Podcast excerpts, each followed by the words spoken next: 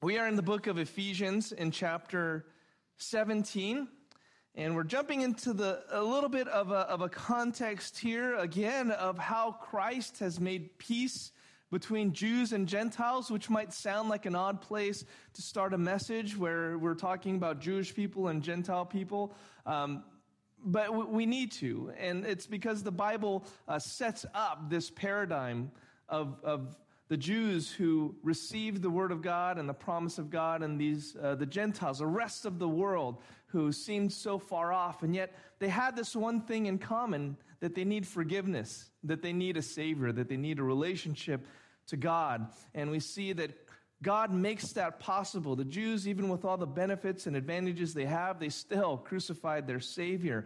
The Gentiles, in their own way, with a conscience and law in their own heart, knowing that there is something more to this life, um, also need to be reconciled to God through through the forgiveness of sin. And so, in a way, there is no distinction between Jews and Gentiles, because ultimately all of us, made in the image of God, have fallen short of his holiness and his righteous standard. And so all of us need to find peace with him by one universal way, which is through belief in the blood of Christ, which the kids uh, so articulated so well this morning. Now, with that peace comes a certain unity. And when there is a true peace with God, we can experience a true peace with each other. This is something that the Holy Spirit does, as we'll see in just a moment. But we begin picking up with this context in verse seventeen, and he came and preached peace to you who are far off and peace to those who are near. Far and near are just references to the previous passages, uh, speaking of Gentiles, again, being sort of far off into the, geographically into the uttermost parts of the world, um, but also being far off in that they didn't have that unique relationship to God and that, um, that, that history of being a chosen people that were supposed to exemplify him. The Jews were those who were near, and again, in the sense of having this long history, having received the law of God and being expected to uh, be a light on a hill, to represent the kingdom of God on earth. And yet both parties needed peace, as we said. Both parties, though one seemed to be at the very doorstep of heaven, couldn't be further away. The Jewish people, time and again in the Old Testament, were so far in their hearts from God. And yet there are times even in the Old Testament where a Gentile, someone who seemed distant, will be brought in. So we see this example throughout, that there is this one universal problem and this one universal peace. Now there is a question here, if you think about it. Jesus came to bring peace to Jews and Gentiles. That's what it says. He came. But then it says he preached peace. When did he preach this peace to everyone? Jesus' ministry, if you look at the Gospels, was primarily to Jewish people. There's no real record of him preaching to groups of Gentiles. He did talk with, heal individuals. But uh, there's no record of him preaching to all of the Gentiles and these great crowds, as it seems like uh, Paul is insinuating here in Ephesians. In fact, you have passages like Matthew fifteen twenty-four. You don't have to turn there, but Matthew fifteen twenty-four, um, he tells a Canaanite woman that he was sent only to the lost sheep of the house of Israel. Now, he does still end up ministering to this Canaanite woman. The Canaanite woman was not just a, a Gentile, but in fact a historical enemy of the Jewish people. And yet he he he says that, I was sent only to the lost sheep of the house of Israel, but he still serves and ministers to her. Similarly, Matthew chapter ten, verse five and six, when Jesus commissioned the twelve disciples to go out and preach, he says, go nowhere among the Gentiles and enter no town of the Samaritans, but go rather to the lost sheep of the house of Israel. So very much seems like, when you look at the Gospels, when you look at the ministry of Jesus and his disciples, it's very Jewish-focused, not Gentile-focused. And so, Paul, what do you mean by he came and preached peace to you who are far off and peace to those who are near, if that means Gentiles and Jews? When did he do that? Well, Matthew chapter twenty-eight is a very familiar passage. It's often called the Great Commission. And in Matthew twenty-eight, He commanded his disciples, just as we talked about with the kids. It's interesting how those things work out.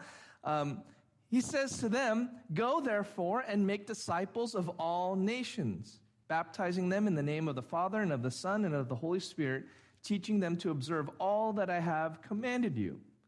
So there is a mention of the nations or the Gentiles, but who is to do the preaching, the going, the teaching? It is the disciples. Similarly, in Acts chapter one, this is just prior to the ascension. Again, interesting, it wasn't planned that way, of course, to have the catechism question be just these subjects. But Acts chapter one, verse eight, Jesus tells his disciples, "But you will receive power when the Holy Spirit has come upon you, and you will be my witnesses in Jerusalem and in all Judea and Samaria and to the end of the earth," or some translation, the uttermost parts of the earth. I like that phrasing.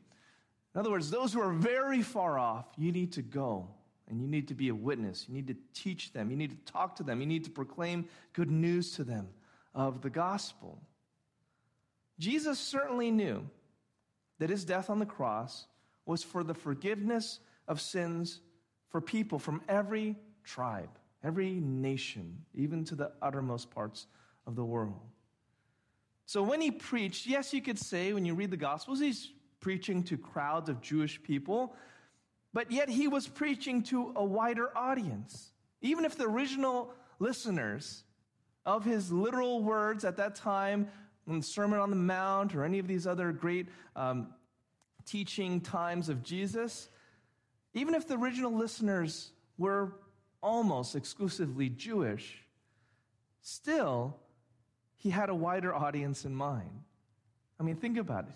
two thousand years later, six thousand miles away, and the message of the gospel and of Jesus Christ is still being preached here in this room. Only now the mouthpiece of God, the way this message is proclaimed, is through his disciples, through Christians, those who have peace with each other and peace with God through Jesus. So yes, he came and he did preach in a sense to everybody. His words were applicable to everyone on the face of the planet. We're repeating them even now, and yet the mouthpiece is us, those who believe in him. Now, when you look at all these verses in the end of Ephesians two here, they have this breath of unity, just wafting through them. This idea that peace between people and peace with God, it creates a, a union that transcends time and space. We are united to a Christ who lived two thousand years ago and ministered six thousand miles away. At the same time, we, we share a connection and a unity with those who first heard the word of God, saw Jesus preach and teach. We have a unity with those who then were ministered to by the apostles and by Paul. So we have a connection to those believers. And from that time till now, the thing that is uniting us all together, and this is just the, one of the themes of the Bible really, but certainly this passage, is that through Christ, we have this union and this, therefore, peace with each other. And so, in a way, I I forget this sometimes. I, I mean, I, I neglect this, to think that when we are going to preach the gospel, we're bringing a message of peace and a unity between us and, and between all sinners who have put faith in Jesus. We'll elaborate on that in just a minute, but I, I think for an application, we need to consider if that is what our gospel produces, if that is how we think of the gospel as a message of peace, or is it just, and I can get this way too, or is it just a track, you know, that I talk to people like a track. I mean, a track is a track. It's unchangeable. It's a, you know, you give it to someone, it says what it says. It's not going to ever say anything different, of course. But me as a person, embodying the peace that God has created between me and others and me and God, am I thinking of the gospel as the thing that produces that unity, as the thing that produces that bond between others? Because when I look in the world, I see a lot of disunity, I see a lot of hostility, I see a lot of uh, anger and, and vitriol, And I have a gospel that can bring people together.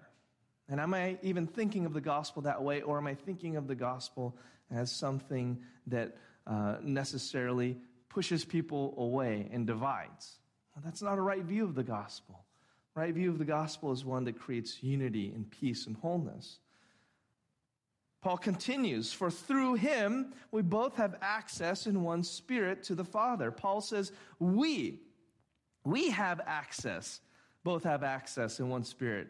Um, meaning himself as a Jew and the Ephesians as mainly Gentiles, he's saying we all have equal access, equal opportunity before the Father.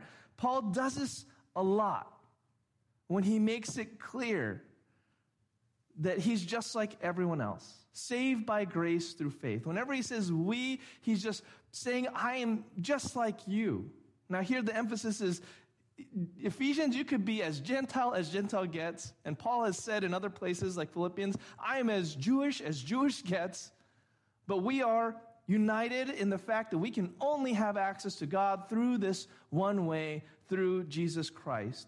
And it's by faith, and it doesn't matter who you were, who he was. It doesn't matter that he assisted, that Paul assisted in the murder of Christians. He's still saved by the blood of Jesus, just like anyone else. It doesn't matter that he was an apostle, specially commissioned by Jesus himself to plant churches, to write Holy Scripture, and build up the body.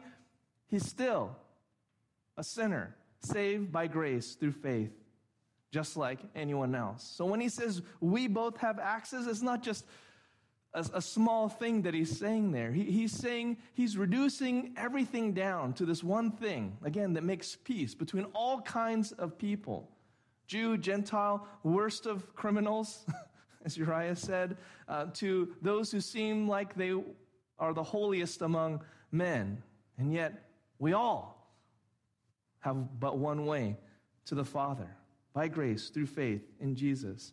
Now this verse, if you notice, is just one of those times when Paul almost casually mentions the Trinity. You have a reference to through him, meaning Jesus, and then the Spirit, the second or third person of the Trinity, gives access to the Father, the first person of the Trinity. And so here, just in an almost casual way, Paul brings to mind the way the Trinity works in salvation. And to be honest, Paul generally talks about God assuming a Trinitarian understanding. He doesn't really argue for it or even sometimes explain it. He just talks in a way like he takes it for granted, which can frustrate theologians, which can seem to delight critics of Christianity because they, oh, see, the Bible nowhere says Trinity. It never, like, gives you a doctrinal statement about Trinity. But I think it's even, I think it's even a worse case for those who might be critics of the Bible if Paul just casually assumes that you would kind of believe this and, and follow this. Like someone that doesn't bother with introductions because you're already familiar with the person. Like, oh, you know Jesus, you know the Holy Spirit, you know the Father, who they are, what they do. Let's move on to business. It's not like he bothers to, to say, you know, who is the Father, who is the Son, who is the Spirit, um, as if you don't know who they are. He just sort of assumes it, and let's get on to the next thing. Now, just to address it, just from an apologetic standpoint, I don't know where everyone is at uh, in their knowledge of the Trinity, but uh, the word Trinity, like I said, is not mentioned in the Bible by word, but that many words that theologians and churches have come up with um are not in the Bible, but they're just being used to capture certain ideas and concepts. So the word is just a simple way to express a bigger thought. And this is the thought. The Bible presents God as revealing himself in three distinct persons who all possess the quality and attributes of divinity. I feel like every time I talk about the Trinity, I come up with another definition. I don't take it from a systematic theology or a book. Maybe I should, but I, I almost just try to think of how would I t- articulate this almost every time. All right, a sermon. So you might think at this point I should just have a stock definition I slap in there, but I don't. I think through it again, like, okay, if I had explained this to someone, what would I say this time? Um, so that's that's what I came up with. Or another way, um, three distinct persons who operate in distinct ways from each other, yet all meet a single definition of God. There's a Trinity. Now, I could say all of that every single time instead of use the word Trinity, but it's just easier to use one word. That's why theologians come up with words that kind of embody a category. There's nothing deceitful about that. There's nothing gotcha about that. Aha, the Bible doesn't say the word Trinity, so it must not be a Trinitarian God. Well, we're just, you know, if every time we have to say, you know, um, the Bible presents God as revealing himself, three distinct persons who all possess the qualities and attributes of deity, um, that becomes a mouthful. So I just say Trinity. That's what we mean by it. That's the way that Paul understands it, almost casually, like he does here. Now, having said all that, so everyone's clear on the Trinity, right? Uh, no, it, it's okay if it's still a little bit of a big concept. Uh, it is for me too, but if you want to discuss that more, we can later.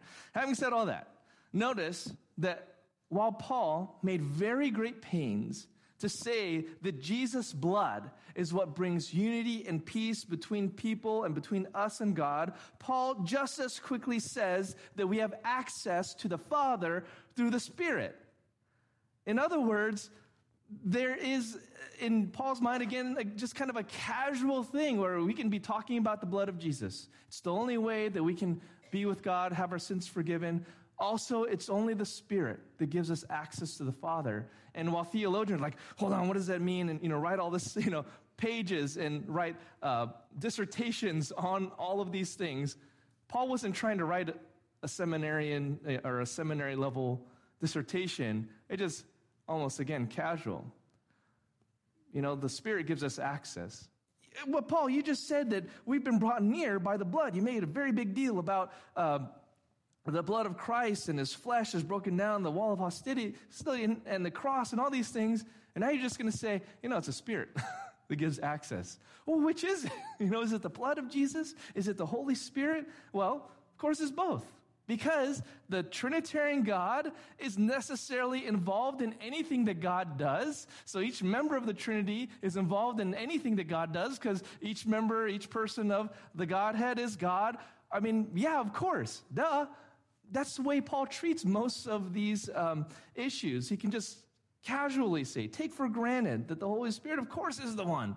Jesus' blood paid for your sins. Also, the Spirit, the Holy Spirit of God, um, in a way, applies these things. This is a God process, and all of the persons of the Godhead must be involved necessarily. So it must be a Trinitarian process. Now, Many passages, many, many passages we could use to refer to the Holy Spirit's work. I almost went on a whole tangent just on the Holy Spirit's work. But I will spare you a little bit of that, and part of um, part of sermonizing and, and homiletics is knowing what rabbit trails to follow and which ones not to, um, understand what the people uh, need to hear, but also to uh, not lose focus on the passage you're in. So I, I won't go too far off um, here, but in in general, in general, when you become a Christian, all right, you, you put faith in Jesus. Someone told you that Jesus died for the forgiveness of your sins and rose again, and you say, yeah, I, I can't imagine having to stand before God and not having any defense, or trying to argue with him about, you know, my good works actually outweigh my bad works, and, and having that kind of debate with him. You know, it makes sense that I can only be perfect if a perfect God has substituted his perfection for my imperfection, that a perfect, holy, loving God would forgive my sins at the cost and sacrifice of himself. Makes sense. I believe that. When you become a Christian through faith in that, the Spirit, or in the blood of Christ, the Spirit unifies us to Jesus. All right? It's the thing, it's it's the third person of the Trinity that unites us to him, and it unites us to him by indwelling us. So God the Father is the transcendent God, just like bigger than the biggest thought you ever had in your life. Jesus, the Son, is somehow that very near God who became a man, took on flesh, dwelt in this creation like us, experienced life like us.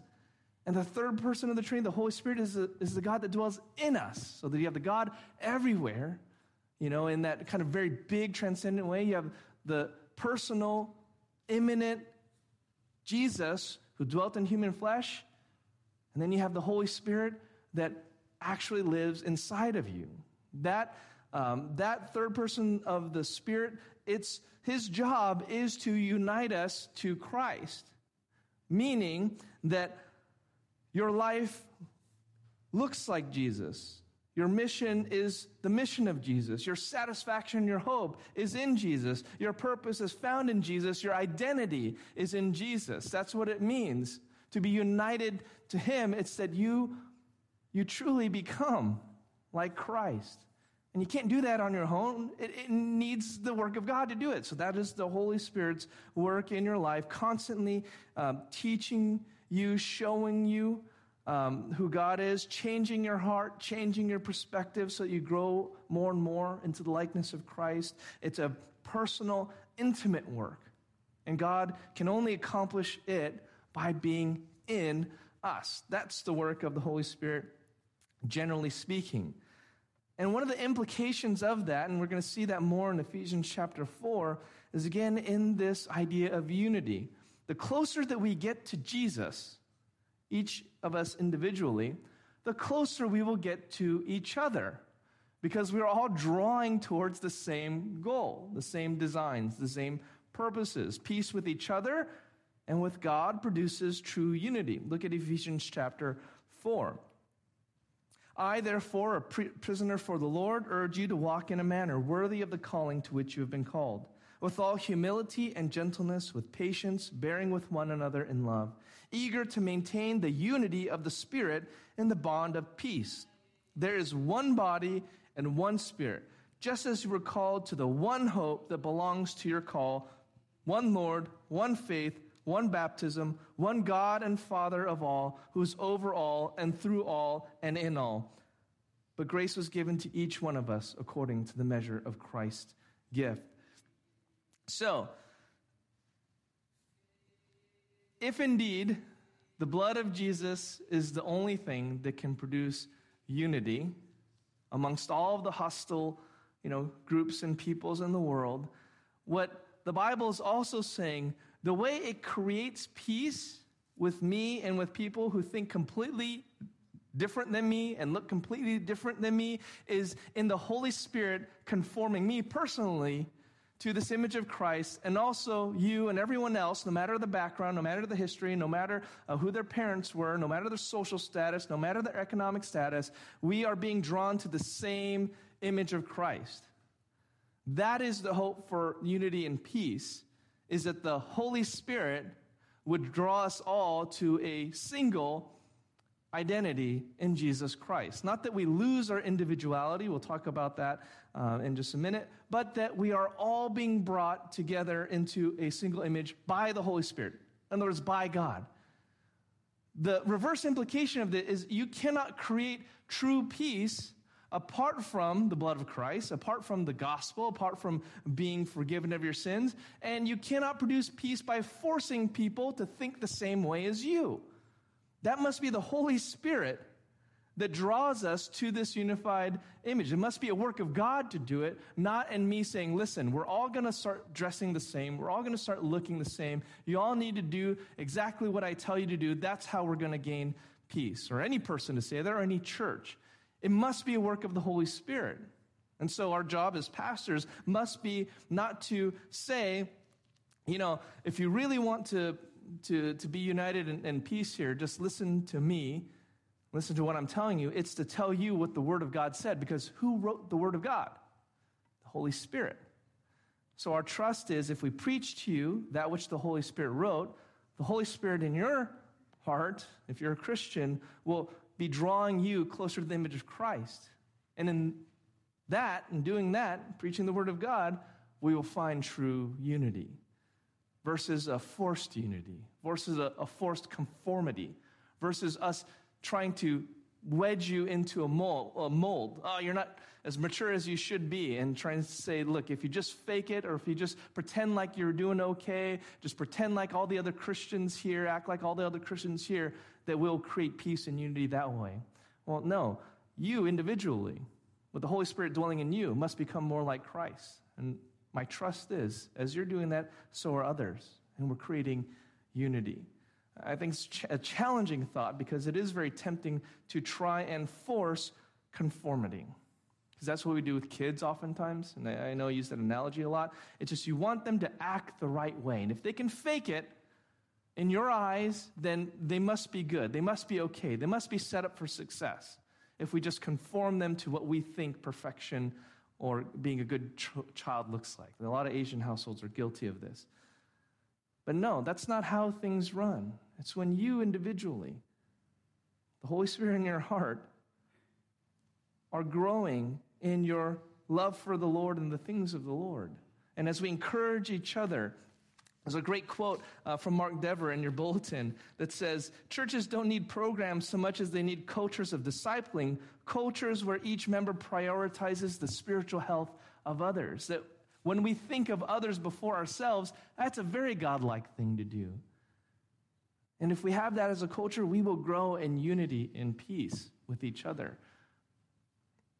Now, there's often a lot of different imagery that the writers of the New Testament use to describe how God's Spirit is uniting us to Jesus and to each other.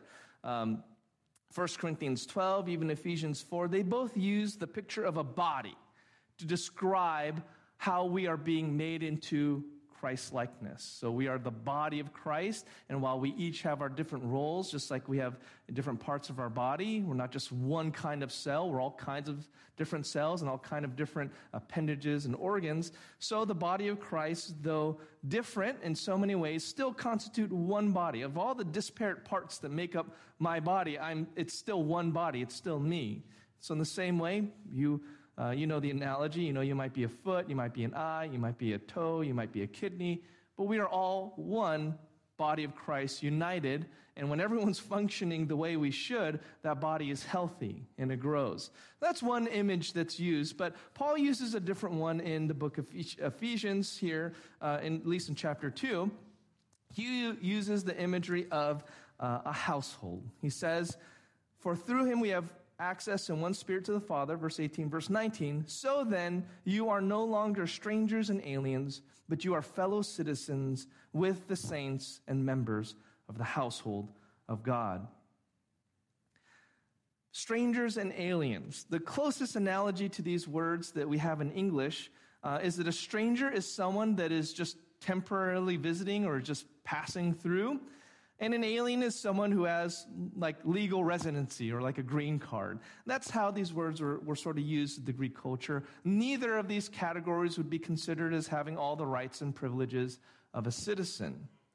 Now, when it's when those descriptions are used of, of us, it's talking about being foreigners to the household and kingdom of God. As sinners, we aren't allowed to be citizens of heaven or have a place in his kingdom. If you ever traveled internationally, you filled out a customs form, and I always feel like, like you know, why can't I bring like an apple from New Zealand into America? Like, what's the big deal? Or, you know, bring a piece of celery or something like that.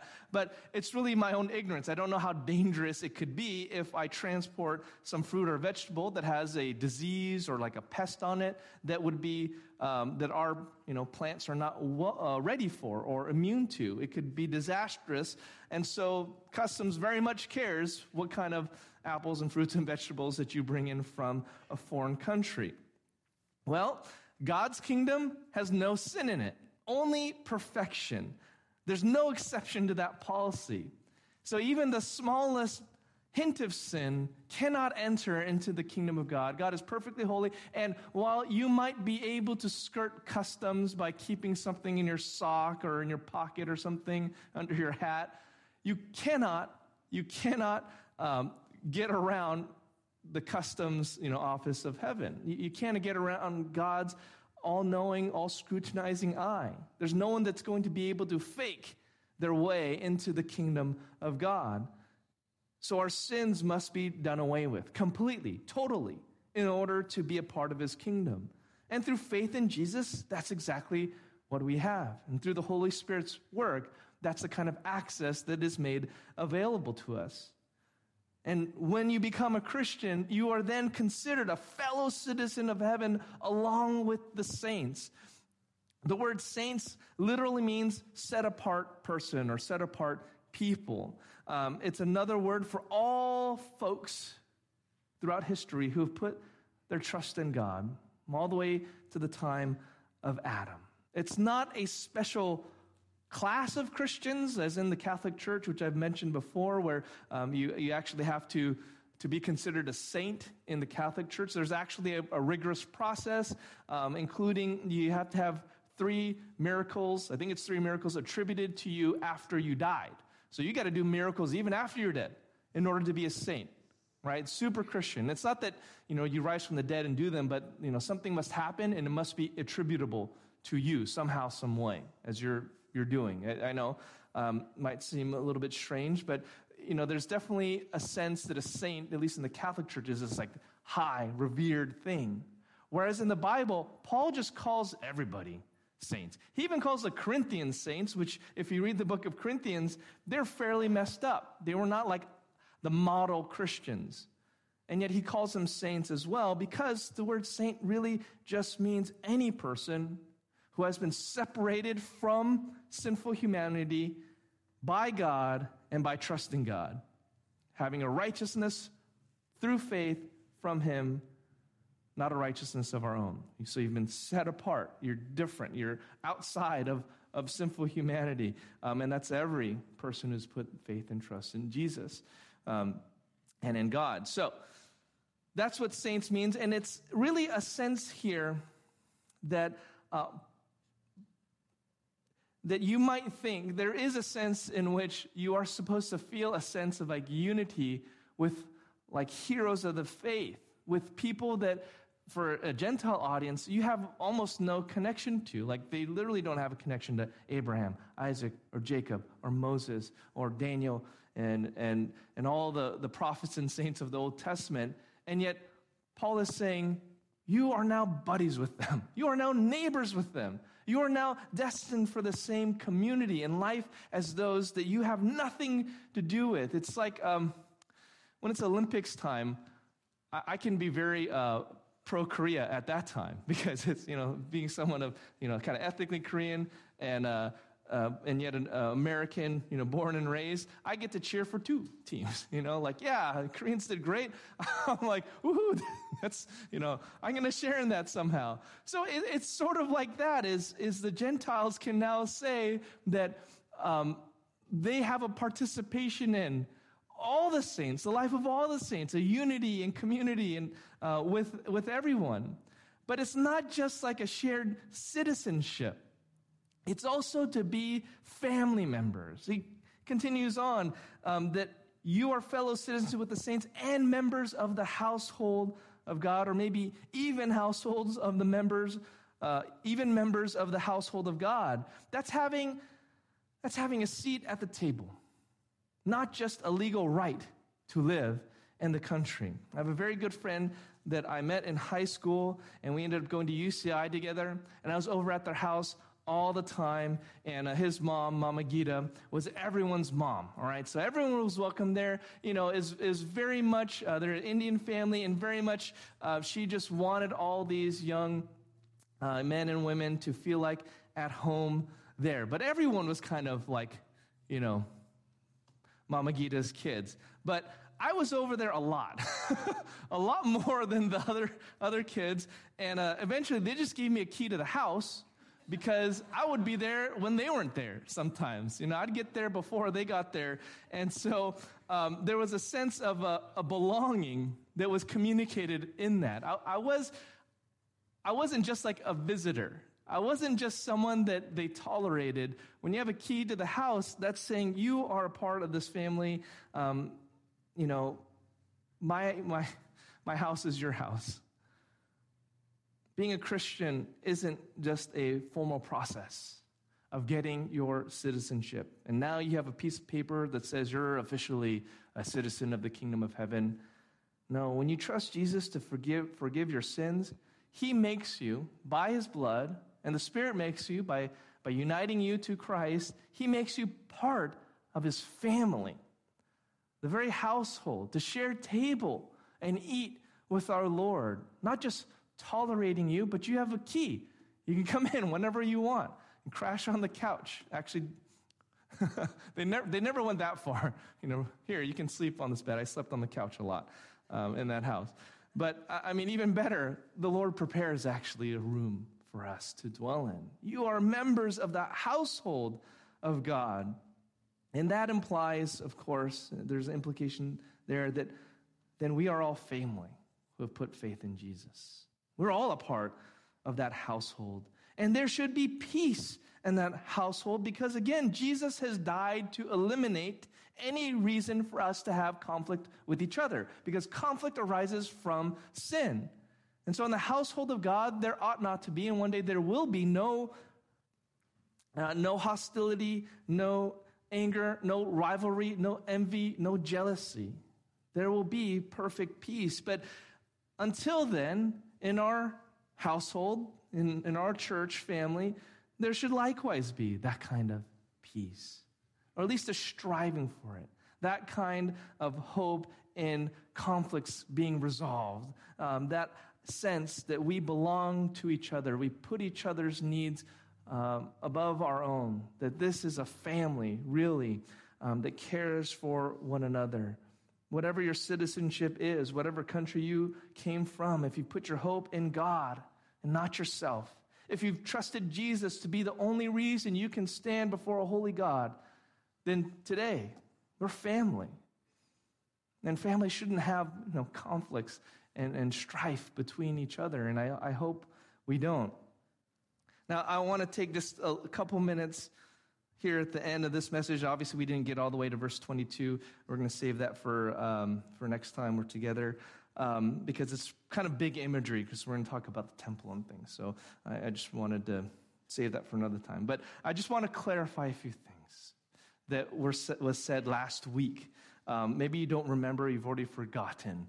Um, but I uh, apparently I made a few controversial Uh, statements, um, not as bad as some of the controversies that happened during COVID, um, but I know that if you bring up, you know, Muslims and you bring up uh, L G B T Q I A two S plus stuff, that you need to speak clearly, and uh, I fear that I didn't do that as well as I could have.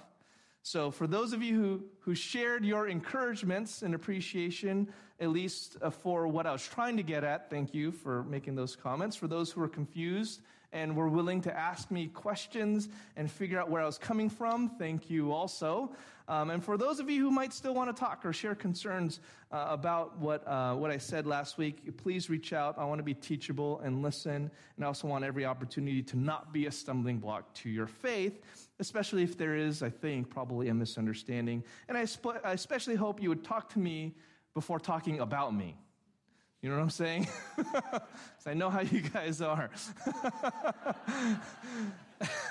To be very clear, I am not in favor of teaching children L G B T Q I A, L G B T Q I A two S plus material, okay?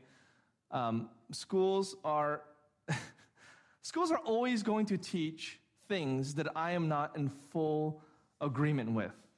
But introducing those kinds of sub- subjects, especially that pertain uh, to sex and identity, to kids when they probably need to be focusing on the fundamental blocks of education like history and logic and, and reading and math, um, at, at best is a distraction, um, and at worst could be traumatizing if the parents haven't talked to their kids about sex and those kinds of sensitive issues.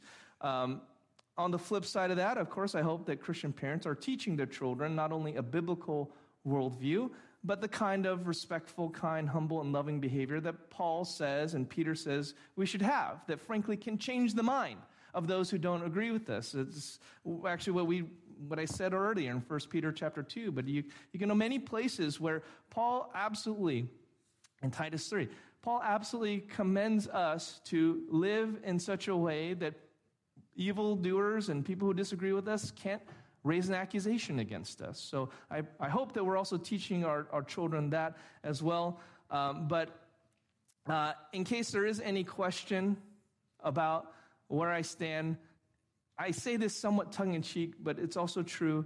Uh, understand that I think everybody is wrong. Me too. That every person is an awful sinner. No exception. I don't care how nice you are. I don't care what you've done for the Lord lately. Every single one of us needs peace with God and peace with each other. Every single one of us on the face of the planet needs to submit their life to God, because God made everything, and he made you, and he made you in his image. You, by definition, owe him your life, and it's the height of ego, pride, selfishness for us to think, I can live my life however I want. Doesn't matter what your race or religion or your sexual orientation or any of that stuff is, God wants all of you. And there's no one in this room that can say, unless you're Jesus, that God has no demand on my life. There's nothing I need to sacrifice or do differently because I am perfect. No one can say that. We are all fallen and we all fall short. Jesus is God. He has every right to define what we do with our bodies, what we do with our marriages, what we do with our wallets, what we do with our careers, what we do with our minds, what we do with our time, what we do with our cell phones and computers. God has a right to all of it, and he makes that righteous demand on every person.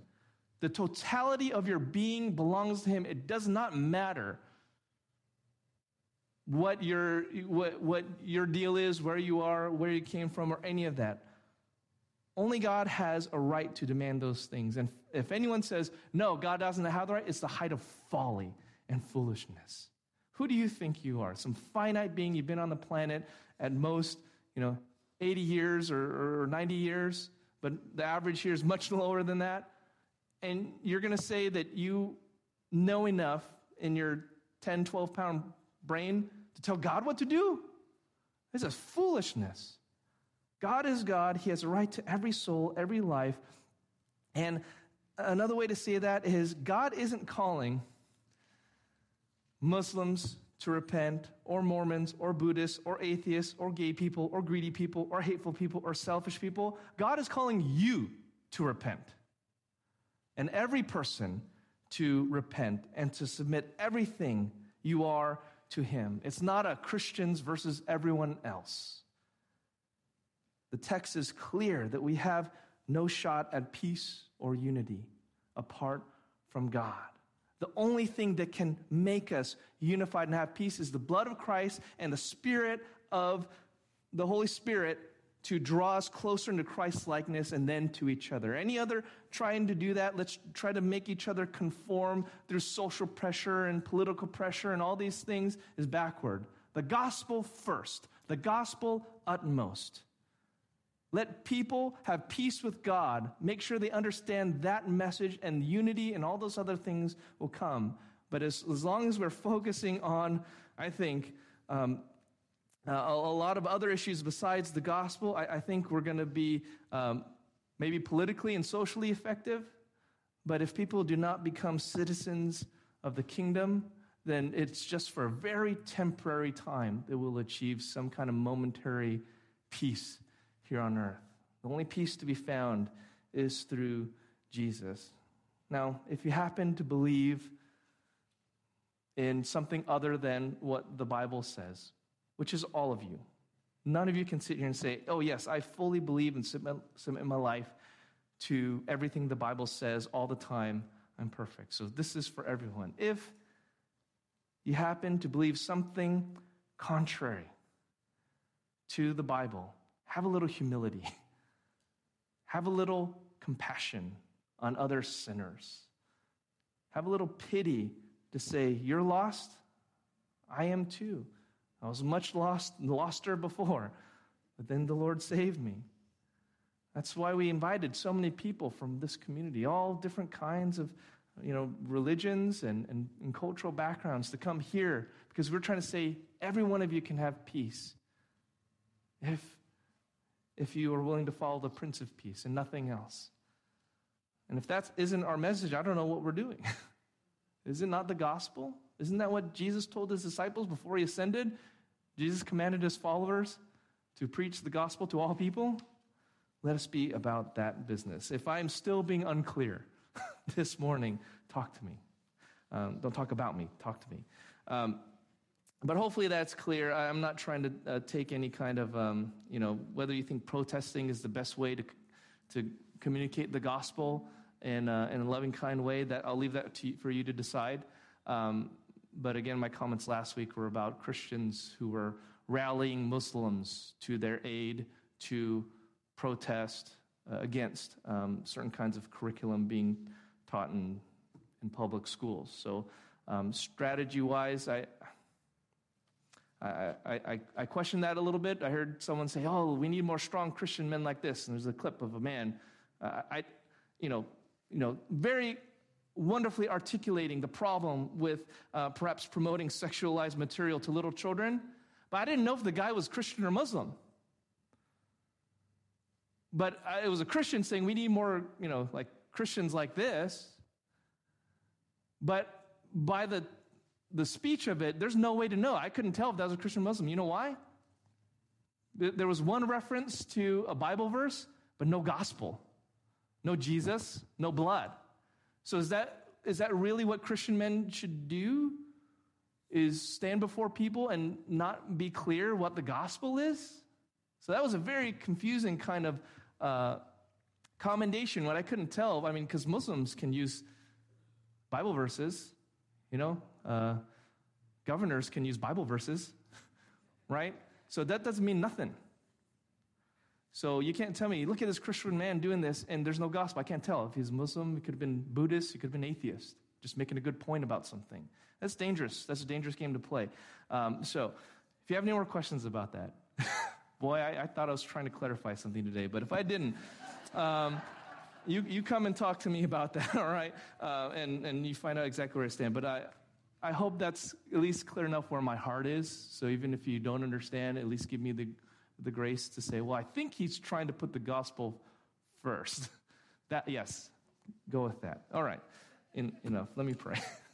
Heavenly Father, Uh, Lord, I, boy, I do need grace, and um, I know that there are areas in my life um, that are not submitted to you. I mean, I, I can't claim to be a perfect person. I can't even say today that I've done a, a very good job of being a perfect person, um, and if that's the requirement, then who could stand before holy God? It, it's by grace. It's by the gospel. It's through the peace made through Jesus and the access uh, of the, the, the Spirit provides by working in my heart, that, that I can be anything worthwhile to you or to anyone else. So that's just what I pray for me. It's what I pray for everyone in this room who has put their faith in Jesus. It's what I pray for those who haven't put their faith in Jesus, that they would come to know that you have laid this claim. Every life is owed to you, and it should be um, judged and punished.